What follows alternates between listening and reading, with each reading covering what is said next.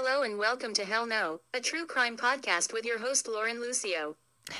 For anyone who didn't see my Instagram post, uh, last week's episode didn't happen because I had laryngitis. And that voice you just heard, that app voice, well, that's how I had to speak for about three days because I couldn't use my vocal cords. My voice completely cut out.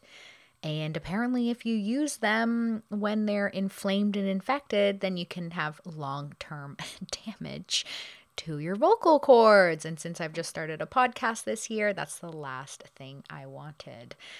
But let's let's start again.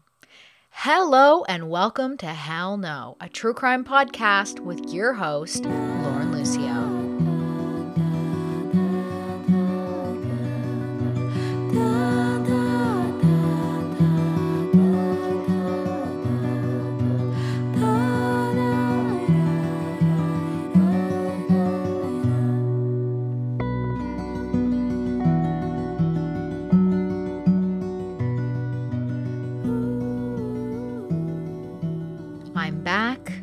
Voice is back. Last week was not good. I couldn't talk because of the laryngitis. It was um, made me anxious. It made me really anxious, and uh, I really didn't like not putting out an episode. But you know what? I worked hard. I healed, and we're back this week. And this week's case, it is uh, it's not very black and white. It is not open and shut. And if you ask me, which nobody did, that should have been a good name for my podcast, actually, if you ask me, which nobody did. Um, I find the lack of evidence and shoddy police work alarming in this, what we're going to talk about this week. I don't want to cloud your judgment, so I'm going to lay down the facts and everything I know about this case. Uh, as per usual, the source information will be uh, located in my show notes. And I say I don't want to cloud your judgment, but I'm going to be putting in a lot of personal thoughts throughout this episode. Let's just get into it. Let's not waste a moment's more time. August 15th, the year 2000. Shit, 2000. That doesn't sound like that long ago, but that was over 22 motherfucking years ago and that well, that scares me. That's a that's yikes. Anyways, August 15th, 2000, a woman from Latvia comes to America to become a nanny for a family in Connecticut. Her name is Angelika Graswald. And at at this time, she was around 20 years old, blonde hair, physically fit, nature loving, kind of hippie vibe I get from her, like earthy. She was into singing and photography, so artsy, outdoorsy type, a free spirit, a little free flying bird. And Angelika, she had a modest upbringing in Latvia with her mother and father. She loves sports, camping, and fishing. She's always been into this. It's it's her. It's who she is. I don't know much about Latvia, uh, just that it's near Russia. I've never been there. And when I Googled Latvia, I found out that it has the world's fastest internet. So now I know that as well. Angelika, let's go back to Angelika. She married quite quickly upon moving to America. But the marriage, it didn't last long and it ended in divorce less than a year after they said their I do's. I couldn't find anything about this marriage, just that it was to a repairman who worked in heating and cooling, and it didn't last long, and neither did her nanny job. And by the time she was 21, she was divorced from that guy, she wasn't a nanny anymore, and she was working in a bar in Connecticut. Then, again, she married quite quickly, and that's how she got the last name Graswald. But they they also divorced, and she kept that name. When she was married to this husband, she switched her line of work and started working in a library and museum. But I'm not sure if she was bored with that or if she was looking for more excitement. You know, maybe this lifestyle wasn't quite for her because she ended up meeting a DJ at a bar and leaving her husband for this DJ, this girl. She just cannot be alone or something. I don't know. So they moved in together, but it sounds like he didn't exactly invite her to move in with him. It sounds like she was just like, okay, I live here now, and just kind of wiggled in rent free. But the relationship with the DJ didn't last. I think it lasted uh, a year and a half, and then they broke up. And then when Angelika was 34 years old, she went back to doing bar work, which apparently she wasn't good at because she was fired for not doing a good job. Maybe she was slacking off a lot on the job. And, you know, bar work, it's fucking intense, it's fast paced, it's confusing at times, it's repetitive, it's loud. And most dangerous of all is the access to booze.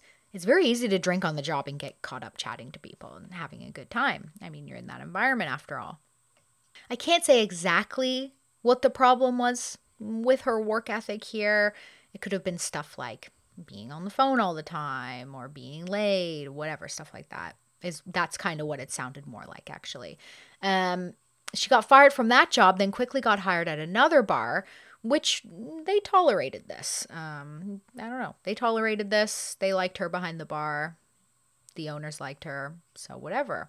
And there she met her next boyfriend, 44 year old Vincent Viafore.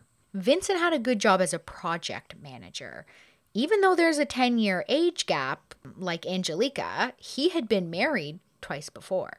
So there's Vincent and Angelika, they're 10 years apart in age, but they've both been married and divorced twice. The two really clicked. Angelika was fun, outgoing, adventurous, and loved to kayak, just like Vincent. I do want to say something on this married twice thing. So I did see this in a few sources, but then in another few sources, I saw that they had been married once before.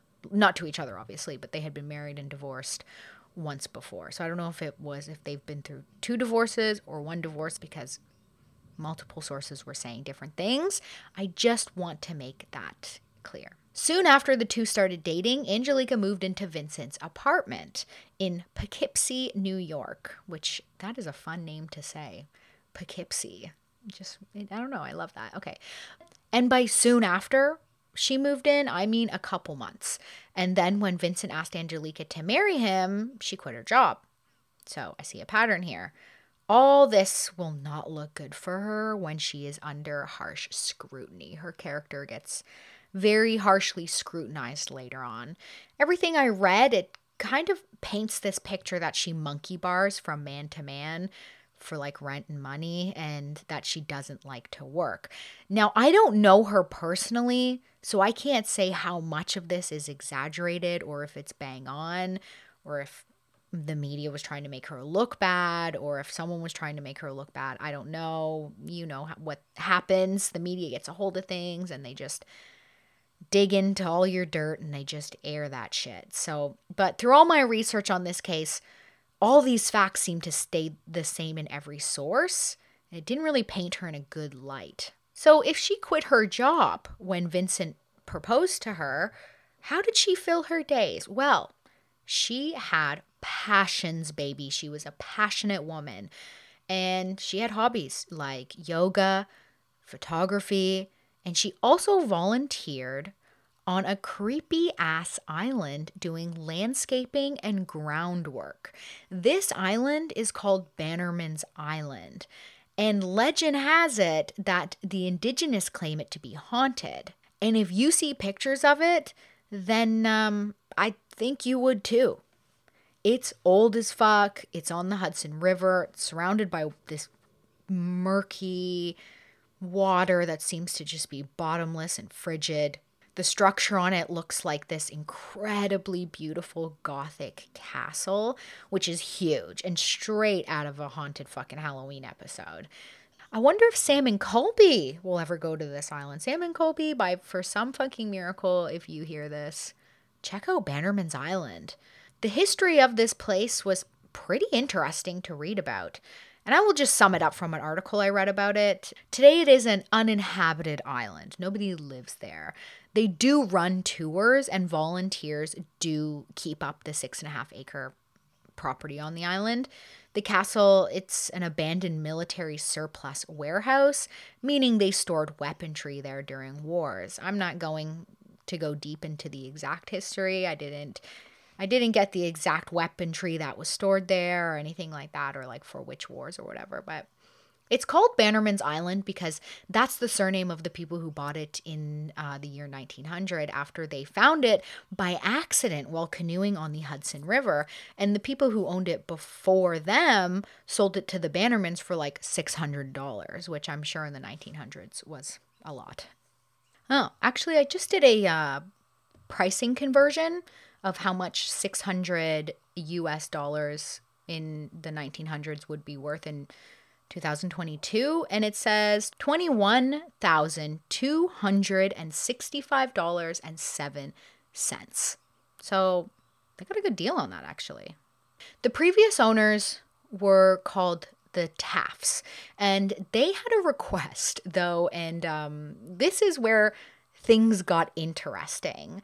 The Bannermans had to sign a document saying they would not use the island for illegal alcohol and prostitution because I guess before the Tafts had it, it was prohibition. You know, I guess prohibition was was happening. So that would have been like the 1830s to I think when did prohibition end? 1920s, 1930s or something. So anyways, I think prohibition was still happening. So I I'm not really sure about the history of Prohibition, but there's a great drunk history episode on Prohibition if you want the exact dates. Um, and that show is uh, both hilarious and accurate. So shout out to Drunk History on the episode they did on the prohibition. It was so funny.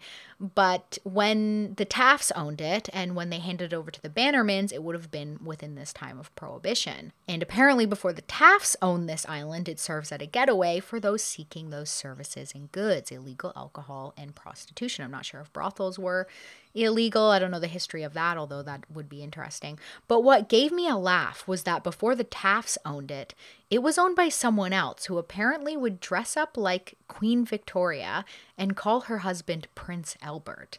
So I don't know what the fuck was going on on this island, but whatever it was, it had been going on a long time. This island seemed to have a very colorful past. When the Bannermans bought it, it it didn't have this gothic castle on it. And when I saw the castle, I thought, "Oh shit. Why does that look so European. In Europe, they have all those really old castles. Like, I'm talking everywhere. I've been to a few in Romania and in the Czech Republic. And they're just, they're everywhere. They're everywhere. But it's not common at all to see in the New World. That is a, that's a term that's, that still freaks me out. Bannerman, he designed this Gothic castle from ones he had seen in Europe. He was inspired by European old castles. And now he had this island. He was like, I'm going to build me a damn gothic castle and it's going to be sweet and I hope he held Halloween parties on it and I hope he had illegal booze. So Bannerman, he's responsible for this beautiful castle on the island. Less than 20 years later, after he bought this island and constructed these castles, Bannerman died. Then there was a huge explosion in the powerhouse on the island, and things just started to fall apart from there. It wasn't upkept. I think it was it was handed over to his son. His son didn't really seem to give a fuck about this island, and it all started to fall apart. It's still there, but in 2010, major walls started collapsing and it was all falling down. There's still enough there to be creepy and cool. And hey, you know I love all things creepy and cool. Would I tour this island? Absolutely. I'm this is on my list of places to go and I would love to time it for Halloween actually. Mm. New York, an island with a decrepit old castle, leaves changing colors. Hell yes, count me in. Oh, wouldn't that be so cool if I recorded a live podcast from that island? Okay, that's that's in my dream bucket. I don't know if I'll ever have enough success with my podcast that make that happen, but hey, keep liking and sharing and following and maybe one day I can bring you a live Halloween special episode from Bannerman's Island. So, this island, this Bannerman's Island, this is the one Angelika was volunteering at doing gardening and ground maintenance. When she wasn't photographing sunsets and flowers and doing yoga, she was on this island gardening. Friends would describe Angelika as perky and happy with a good heart, but Vincent's mother described her as cold. So it depends. It depends who you ask, I guess.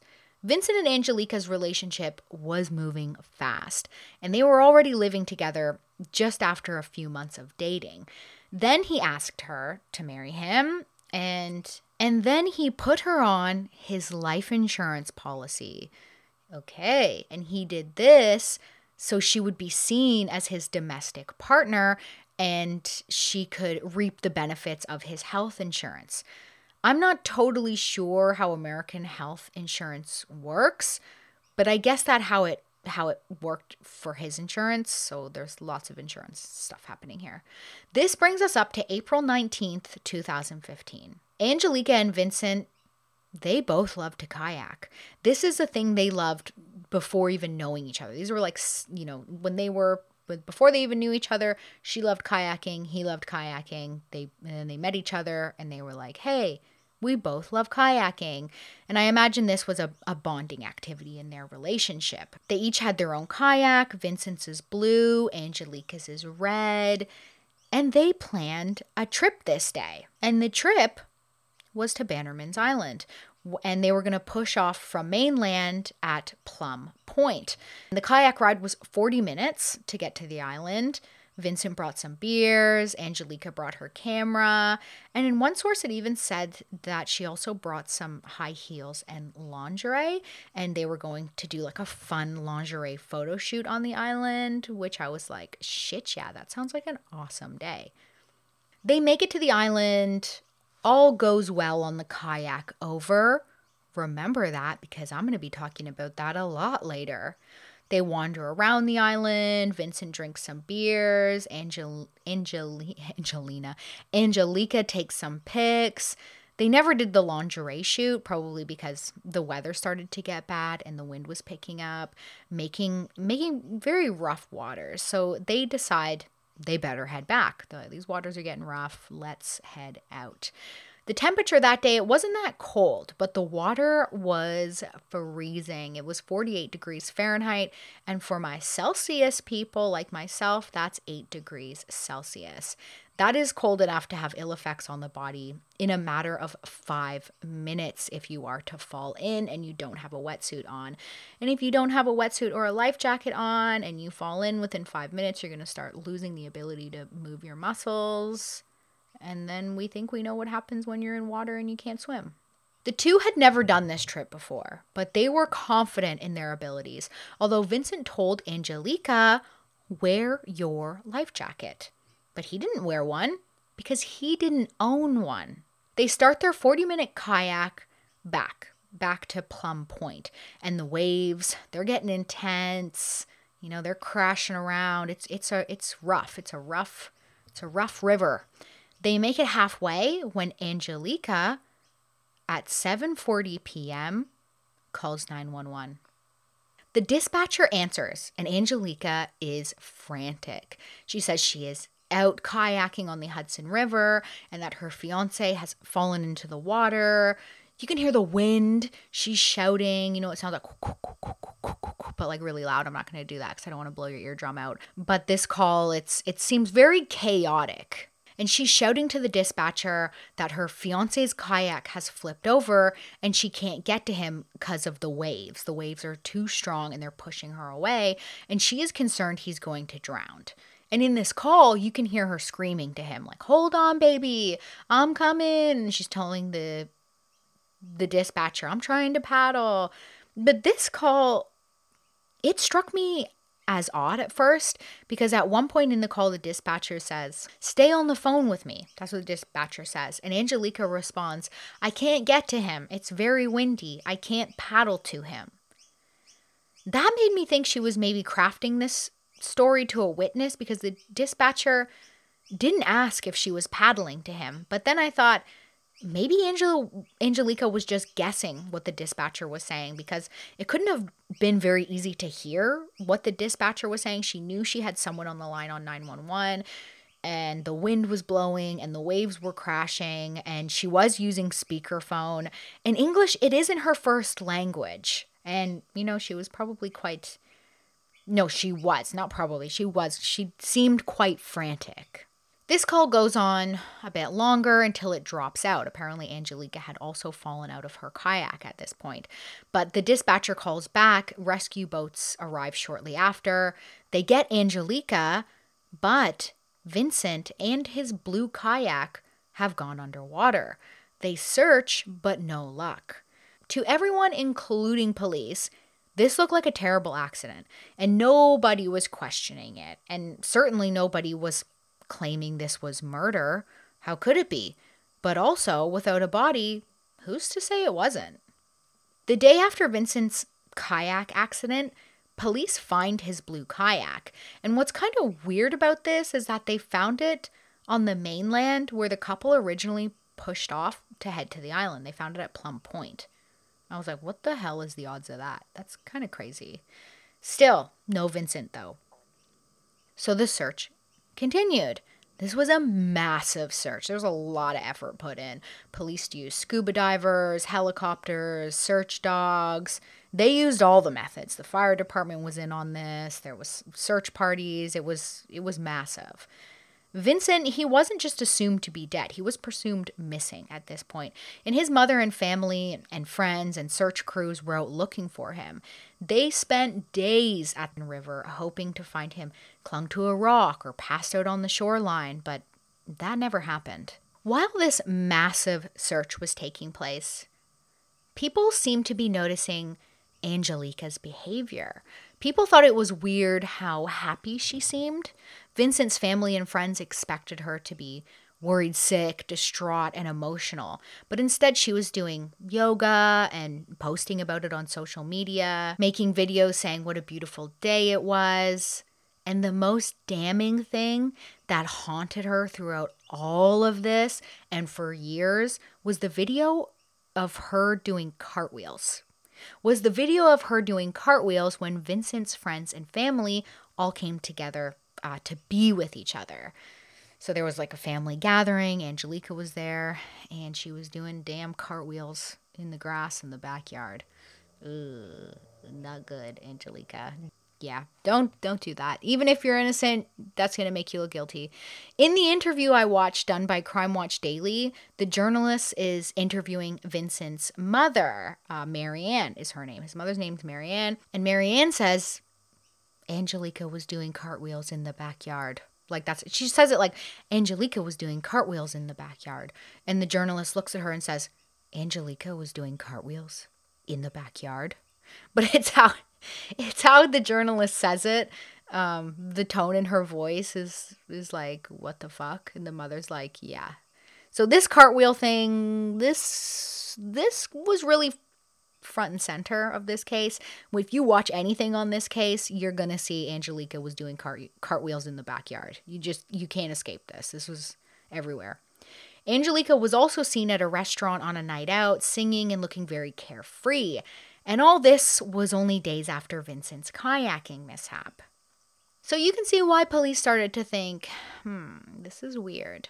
Then Angelika invited the two investigators, Neil Moscato and Donald DeQuarto, who were searching for Vincent. He, she invited them. So they were searching.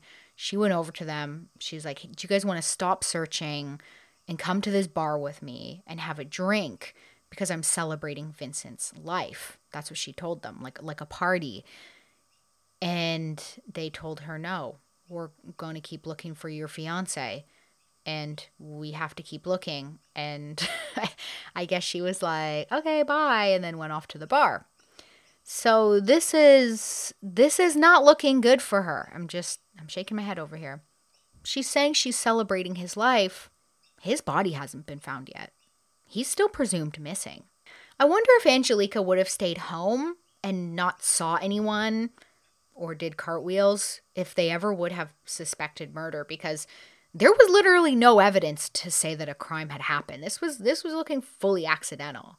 This is when things get really weird in the investigation to me anyways, and I think a lot of other people also think this is when things got super weird. So it's day 11 of the search and three investigators, two of which being Moscato and DeQuarto, sorry, uh, they tell Angelika that they are going to search around Bannerman's Island to look around for anything, whatever, relating to this accident. And she told them she was also going there as well to release flowers in honor of Vincent and also to do some cleanup on the island since she is part of the uh, Preservation Society on Bannerman's Island. Sounds very prestigious. Investigator Neil Moscato tells Crime Watch Daily that they went out to look around. They didn't find anything, but he wanted to wait for a little while because he knew Angelika was coming. And so they waited, and sure enough, she shows up. They then ask her to recreate the day's events when Vincent went missing, to kind of retrace the steps of everything that had happened. Moscato said she was acting weird, like smoking cigarettes one after another. She seemed off. And when Angelika and investigators were walking up a pathway, Angelika started crying. When I heard this, I was thinking, well, probably because she's back on the island where she was with her fiance for the last time. But investigators, they tell a different story.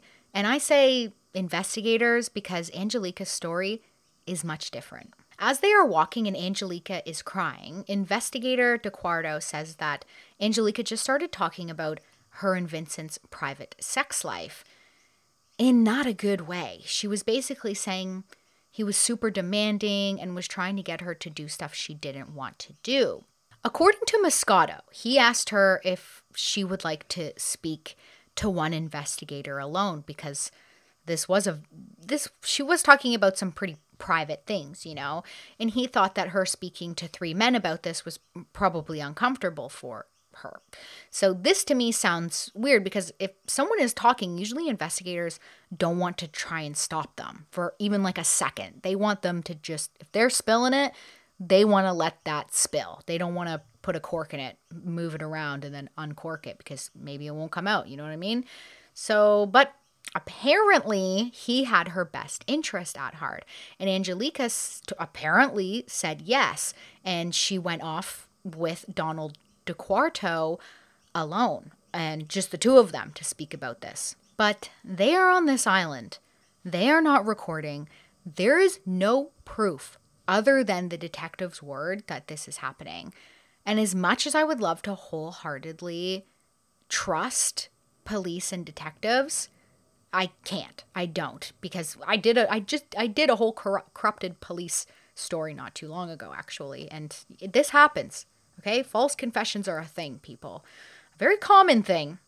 DeQuarto said that once him and, and Angelika were alone, that Angelika confessed to taking the plug out of Vincent's kayak, something investigators claim they didn't know about until that exact moment. So he asked her if that could be why Vincent's kayak had sunk that day, and he claims she said yes to this question. He then directly asks her, Did you take it out? And she replied, I think I did. Key word here think. Before I go any further, I just want to say that I have been around a lot of free spirited hippie types in the near decade I spent as a backpacker. I traveled to many, many, many countries. I think over like 32 countries. I have visited intentional communities, communes. I've lived in a sea of tent in the jungle with lots of musicians and artists and free spirits. And there is a common belief that the universe will deliver through manifestation. And this belief is very fucking strong amongst these like minded people, these communities. It's this kind of situation. It's like they pray basically to the universe and the universe will deliver, but it's called like manifestation. And this belief is so strong that typically the thought is that even if you wish or think about something uh, without taking any intentional actions towards making it happen, and then it does happen, they will often say they caused it by manifesting it. Even though it's possible, it's just something that happened uh, and would have happened, even if the thought or the wish was never made. It's just a coincidence. Uh, I hope I expressed that in a clear way because uh, I'm going to bring up this a little later because I think Angelika had this way of thinking. DeQuarto also says that Angelika said, a lot of he said, she said with no fucking proof here, um, that she said she took off the ring that holds Vincent's kayak paddle together. He then asks her if she took those things off because she wanted him dead. And she said, I guess I did. So, right there, that really feels like someone blaming themselves for a thought they had for something that happened and feeling guilty for thinking something bad about someone. I could barely follow that, but I hope you know what I mean. DeQuarto then asks her, Could you have saved him and didn't? And she replies, Yes. This reminds me of that Phil Collins song. I think it's called In the Air Tonight. And there's a lyric in there that says, Well, if you told me you were drowning, I would not lend a hand. And uh, there's also another lyric that says it's all been a pack of lies. And it's about someone who watches another person drown because they didn't want to save them. Um, Phil Collins says that he wrote that song out of anger for his ex wife because of a messy divorce they had gone through. And that song, I hope you guys know what I'm talking about because as soon as I said it, you would have started to hear it play in your head. And that song is so haunting. And yet, so many people don't know how dark it is. It's fucking dark. It is possible that Angelika is feeling a lot of guilt that she couldn't save Vincent, but police are saying it's more possible she could have saved him and didn't, like the Phil Collins song. So, okay, let's just say Angelika and Vincent's relationship was deeply strained because of these sexual fantasies she didn't want to fulfill for him. And maybe at one point, she got so mad she thought, mm, I wish he was dead. That is a terrible thought to have, yes, and she may believe that. Um, she she may believe that she set the wheels in motion for the universe to fulfill her wish. So when that terrible kayaking accident happened, and she wasn't strong enough to pull Vincent from the frigid water with waves crashing down and pushing them around, maybe her brain threw the thought at her just to let him go, and maybe even convince herself that she wanted this because she had thought it once before. And this could be her brain trying to protect her from the pain of not being able to physically save her fiance. Again, I'm not a psychologist. This is just a thought I had. Thoughts are not facts. But the brain it works in mysterious ways. So I'm not going to I'm not going to rule anything out. Also the fact that she's saying sentences like I guess I did that's not a solid answer. That leaves a lot of room for interpretation. And if she was confessing, then why wouldn't she be screaming, Yes, I did do it? You know, or like really getting it off her chest because that's a solid answer. Yes, I did do it. That's a solid fucking answer. That's not beating around the bush. That's not, I think or I guess. It is a direct statement. DeQuarto said he then asked her why she didn't help Vincent, and she said she wanted to be free. She wanted him gone, and she wanted to be herself. In the True Crime Watch Daily interview, DeQuarto tells the journalist that that they were not prepared for this confession. And he said they had n- nothing with them because they were on this island just to look around for a few things pertaining to the case. And he said they didn't even have pens. Right there, I was like, hold on. Three investigators go to investigate a disappearance, a missing persons, and they don't even bring a pen? What were they looking for then, being so underprepared? What what's happening here?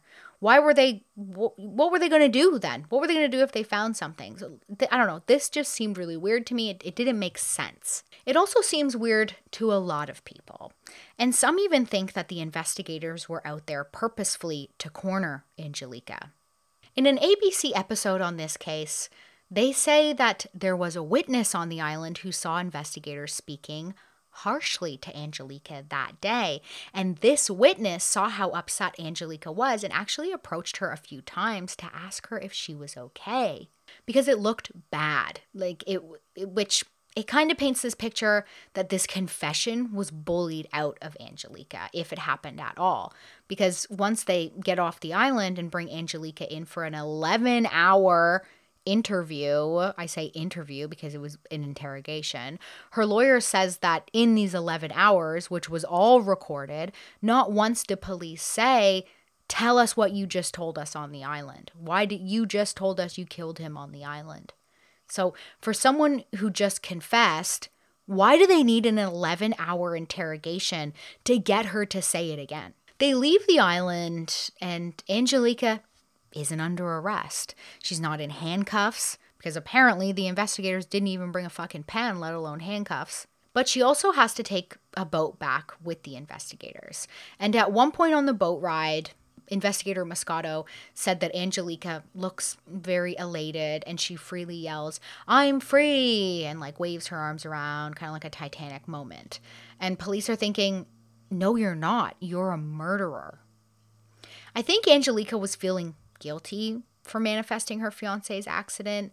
just by thinking she wished he was dead. And in this moment, she felt good for telling somebody about her guilt.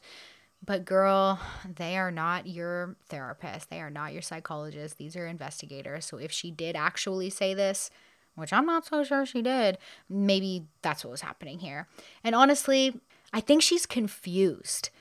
Oh, also, it should be known that she was never read her Miranda rights until she was at the police station, which means any confession on the island, if it indeed happened, like police said, it was thrown out. You can't use that. She didn't have her rights read to her. But let's talk about this interrogation. An 11 hour interrogation, in my opinion, and I'm sure in others' opinions, is that serves a purpose to wear somebody down. This is like psychological torture.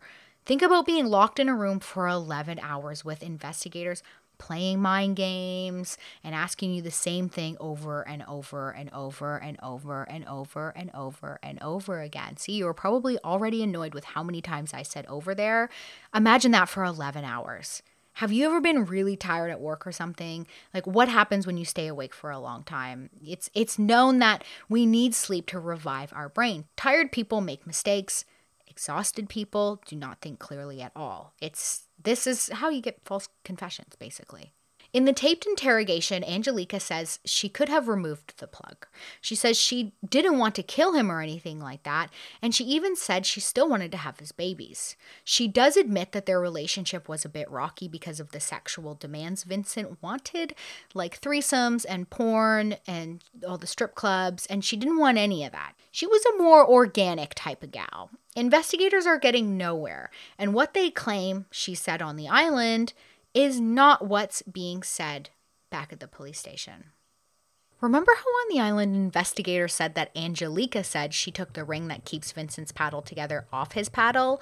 Well, now in the interrogation, she is saying she never took that ring off the paddle, and she even seems kind of surprised when they ask her when she took the ring off the paddle, like this is the first time she's hearing about it. She admitted to the plug, but it turns out that Vincent often used his kayak without that drain plug in. And I think perhaps investigators were trying to take advantage of the fact that English wasn't her first language and she would confuse the word ring for plug. Because they're like, when did you take the ring off the paddle? Did you take it off that day? Or they ask her something like that. And she was like, uh, I never took the ring off the paddle. Like that, she is making a very direct statement there. And she seems surprised, like, what are you talking about? When did I take that? I didn't take that. Also, here's a curveball. If the plug and ring were off the entire time, then how did his kayak not sink and the paddle not come apart on the way to the island? The 40 minute kayak ride, run, I don't know, I don't kayak, whatever you call it, paddle over to the island. Why didn't his paddle fall apart? Why didn't his kayak sink then? So I'm going to talk more about this in a moment, but first, during the interrogation, there are breaks. Angelika is allowed to smoke cigarettes. She does um, she does some stretching in the room and yoga. And of course, this made it onto the news to look like she didn't care, especially when she was doing hopscotch in the interrogation room. Ooh, not good. Cartwheels, hopscotch. Just stop. Just stop doing that, Angelika. I don't know about you, but um, I've never seen a murderer doing hopscotch in an interrogation room before. It's like she was digressing into a childlike state. That's what I thought when I saw it. And one way to trigger your parasympathetic response when you feel unsafe is to think about safe memories. And often people can do this without realizing that this is happening. This is the brain's way of making you feel safe. That is actually a pro tip when uh, if you feel anxious or panic attacks coming on uh, first step is to allow the anxiety allow the panic not to fight it. Fighting it is actually what causes it. That's what makes it worse. That's what makes it grow stronger. Then for me speaking from personal um, experience the second step is to think of a safe, warm, happy memory from my past. And that signals to the brain you are safe. It connects these neurons, science happens in your brain, and your brain is like, oh, that's a safe memory. I'm safe. I can't just tell myself to calm down. I have to take these steps, uh, and I might be projecting. you know, totally possible. But perhaps Angelika is using some of these techniques. These techniques are something I wish I would have learned years ago, and it was through therapy in a nutshell, um, online therapy, that I actually learned these techniques. And I've put them into practice, and it works really, really good. So if you suffer from panic attacks and you think you're never, ever, ever going to be free from them again, when you feel one coming on, allow it. I'm telling you, just say, allow it. Let it wash through you. It's almost like you. I'm getting really sidetracked here. I'm sorry, but it's almost like um, you let it, like, literally go through your body. Just allow it. Just embrace that. Embrace it and allow it. A lot of people say, like, oh, take a deep breath. First of all, that doesn't work. That makes it worse. Personally, if someone is ever having a panic attack around me or if I'm having a panic attack, I would never tell that person to to breathe. That is in my mind that is the worst thing I could say to somebody having a panic attack because oftentimes they feel suffocated, they feel like they can't breathe, so for me to tell them, "Oh, just take a breath and you'll be fine." First of all, that's what's causing this right now is, is you you can't take a breath. That is what is happening. So just tell them to allow it and think of a safe memory and literally let it wash through them and if you're if you know my hands get really scrunched up when i'm having panic attacks i make fists release the hands calm body is a calm mind shit i got really off topic there okay back to back to this interrogation sorry about that sidetrack in this interrogation, they grind Angelika down. It is exhausting just to watch. And I watched parts of this repeatedly. They keep telling her, You killed Vinny. You wanted him dead. And she says, You're the one telling me. And the cop says, No, I'm asking you. But it's clearly him telling her this, like over and over and over again. And this is fucked up because this is exactly how false confessions happen. You wear people down, you tell them lies repeatedly, and it's possible that they just end up saying something that is completely untrue that incriminates them for a long time. If you lock someone in a room and repeatedly tell them that they did something for 11 hours and don't let them sleep, eventually you are going to mold their brain into believing a lie. Uh, she says, yeah, she took that plug out, but a long time ago, not on that day. She admits, yeah, she wanted him dead, but she never killed him, which those are very different things. But the most damning thing said in the 11 hour interview was when Angelika said, I wanted him dead and now he's gone and I'm okay with it. Ooh, that, um, yeah, that doesn't look good. This, but you know what? That's not a confession though. That's not a confession. This goes back to my theory of her feeling guilty for wishing he was dead and then he did die. The whole manifestation thing. It sounds like she has accepted what has happened and realized, you know, she didn't kill him. The frigid, rough waters did that. Essentially, they wore her down. The interrogation ends with her demanding the police bring her her cat immediately. she she was worried about who would take care of her cat. And the police told her, no, we cannot bring you your cat. You cannot have your cat in jail because that is where you're going right now. And after this 11 hour grueling interrogation on April 30th, 2015, she is arrested and charged with second degree murder. Just over a month later, on March 23rd, Vincent's body is discovered and pulled from the Hudson River, just a mile away from where he went missing. I'm not sure how he didn't end up really far away, like why the currents didn't take him. Because this river is moving. This is a big fucking river. This is huge. So I don't know. I, I have no I have, I have no idea, and it just also seemed strange to me. Despite the cold water, his body was badly decomposed, and dental records were needed to confirm it was him, and it was him. Investigators they paint this picture for the courts. They say Angelika convinced Vincent to go out that day on the kayaks by telling him they would have a sexy photo shoot on the island. They say she removed the plug and the ring from his kayak and paddle with intent to kill him. And they say that when he was drowning, she took his paddle and pushed him away, waited 15 minutes after his body was submerged in water, and then called 911, pretending she was frantic and worried. They say she murdered him for his life insurance money. So, this is the motive that they link to this, which let's just talk about that for a moment. The policy was for half a million dollars, okay? That's uh that's a lot, but he had three beneficiaries on it, which is smart for, you know, for him to do that. Um, he had his unless all those people don't like you and then they all get together and then plan to kill you, which I wonder if that's ever happened and I'm going to look that up right after I'm done recording. Anyways, he had his mother and his sister as well as Angelika as a beneficiary. So it's not like Angelika would get half a million dollars. Moscato says that he found out that uh, Vincent was demanding Angelika get a job or else he would kick her out of his home, which maybe he said that to her, but would he actually kick out his fiance? And then would she actually come up with this scheme to murder him so she didn't have to go back to doing like part time bar work? I mean, yeah, I would rather do part time bar work than kill somebody any fucking day. But you know what? We have heard some crazy life insurance murder stories. So I don't know. It's just an easy thing to call motive, really. Investigators did also find the plug and the ring from the kayak and paddle in Angelika's car, which that uh yes, that looks bad. But also if she was guilty and went through all this effort to stage this elaborate accident murder, then why would she not have thrown those things in the garbage or the river? Why keep them on her if she's guilty of of murder. Like it just seems like something you would get rid of. Just three days after Vincent's body was discovered, Angelika was indicted for second degree murder and second degree manslaughter. How are those two things in the same charge? I don't know, but the legal system perplexes me at the best of times, so I'm not even going to go into that.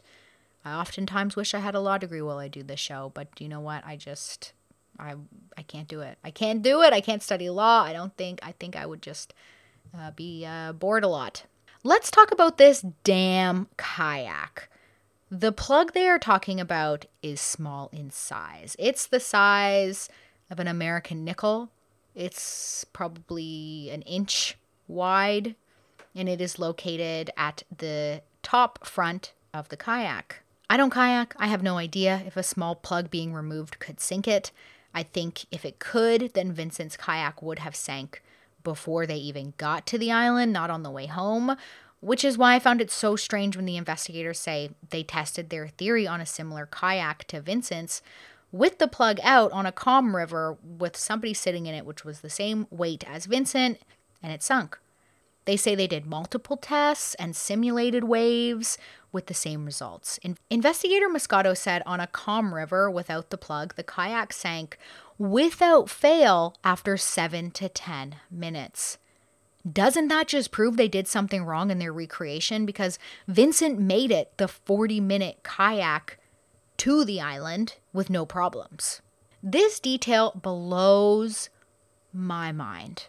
It blows my mind. It was never questioned the way I'm questioning it now. I never heard anyone ask police then why didn't why didn't he sink in 7 to 10 minutes into the trip to the island? That was my first fucking question. Like you're telling me this kayak's going to sink in 7 to 10 minutes on a calm river without fail every time? Well, then how did he make it to the island? This right here, this one thing for me this really reflected badly on on the like trusting this officer. Like this just ruined all trust I have for this investigator. So, I wonder if anyone else was going to recreate it. Oh, well, guess what? There's more. Journalists recreate it. Kayak experts weigh in and give their expert opinion. And all of this comes up that the missing plug would not have sank his kayak. So, am I going to believe the police who have their own agenda, or am I going to believe a literal kayak expert and journalists who have nothing to gain from telling the truth? I think we know the answer to that one. These uh, investigator Moscato, he's lost all credibility to me by saying it sunk within seven to ten minutes. Doesn't make any fucking sense. It should have sunk on the way over to the island. I just cannot get over that fact. I'm sorry. I'm to move on. Okay, I will, I'm just going to say it. I do not believe the police when they say that they tested the kayak without the plug and it sank without fail every time. I just don't. I do not buy that bullshit. I watched journalists recreate this on an episode ABC did on this, and they clearly show the plug free kayak being used on a river and not taking on enough water to sink. It is possible Vincent took on water from the waves. Yes, that is possible. Uh, is it possible he capsized in the waves and flipped, like Angelika says? Absolutely, that is totally possible. Was he prepared for rough freezing waters? No, he was not. Was he wearing a life jacket or a wetsuit? No, he was not. Do I think this was a tragic accident that is very sad? Yes, I do. But let's talk about what was going on with Angelika's weird behavior after the accident, though, like the cartwheels and the singing and the drinking. Well, her lawyer says that Latvian people um, have it in their culture to not cry, to not look weak. I don't think crying looks weak. I'm just saying what the lawyer said. So perhaps this is just a cultural difference, um, which does make sense. I don't know anything about Latvian culture, so I can't really weigh in on this personally. Again, I've never been there. I don't even think I've ever met anyone from Latvia. So I'm just going to take her lawyer's word for it because well, I don't know. You also can't trust lawyers, but, um, but so because she didn't act like Americans think she should have been acting, it doesn't mean she was guilty of murder. It just means that in her culture, they don't mourn openly. The more I looked into this case, the more I felt the police work was bad, and it felt like a witch hunt. Angelika was held in jail awaiting her court date, and that day came in July 24th of 2017. So she was in jail for a while waiting for this to go through court. Two years in jail waiting. Her bail was set at $9 million. So I guess they were scared she would run away to Latvia or something because 9 million, that is a uh, lot. That is a, that's a huge bail. I was talking about Angelika's lawyer before. So, yes, Angelika did have a very charismatic lawyer named Richard Portale, and he was doing everything to get her free. He's, he seems like a very good lawyer. I feel like you would want this guy on your side. Before the case could go in front of a judge, and Angelika she took a plea deal for negligent homicide. The fact the prosecution even offered this proves they felt they were not going to win this case if it went to court. And Angelika was smart to take this because she had already been in jail for two years. And the sentencing, which was given to her a few months later on November 8th, was for between one and a half to four years in prison. And by December, so one month later, she was free and released from prison, having done around two and a half years in jail for her crime she was convicted of. She never ever admitted to removing the kayak drain plug with intent to kill Vincent. She never did that. She says in an interview she was unhappy with the lifestyle that Vincent wanted her to lead with him. She didn't like the threesome, she didn't like the strip club lifestyle that he liked, but she never murdered him. She didn't want to murder him. She just wanted him to kind of change his ways and have babies with him. That's what she wanted. First of all, why did she confess to police when they claim she wasn't a suspect? Why did she never repeat what she supposedly told investigators on Bannerman Island in the inter- she never repeated that in that inter- in the 11-hour interrogation that never came up again. That took place on the same day. Why is everyone but the police who recreate this kayak theory of sinking from the missing plug not in line with investigators' theory of events. Why did Vincent's kayak not sink on the way to the island? So let's just entertain the police's theory that she murdered Vincent for the life insurance, shall we? Yes, Angelika got out of prison and is pursuing the life insurance money, but if she does get what's being split between, I think it was two or three people on the beneficiary, her portion is already signed over to her defense team because uh, her defense cost her over half a million dollars to pay for her lawyer. And so I think they said she was going to be getting like $250,000 or something from that. Um, and it's all signed over to her her legal team. She had nothing to gain by killing Vincent. She had everything to gain f- from him being alive and from being his wife and marrying him. She had so much more to gain from that. It doesn't make sense that she would kill him. And it just, to me, it seemed like police were just clinging to straws. They were just making a murder out of an accident. But that's just my opinion. Honestly, Angelika herself in an interview said that she wasn't capable of this. I also believe she's, I mean, everybody could be capable of murder if, you know, you're going to be murdered or, you know, everyone can be pushed somehow in some way. Um, but I don't think, I don't think this was her being pushed to murder. I just I just don't. And there isn't enough evidence to prove murder.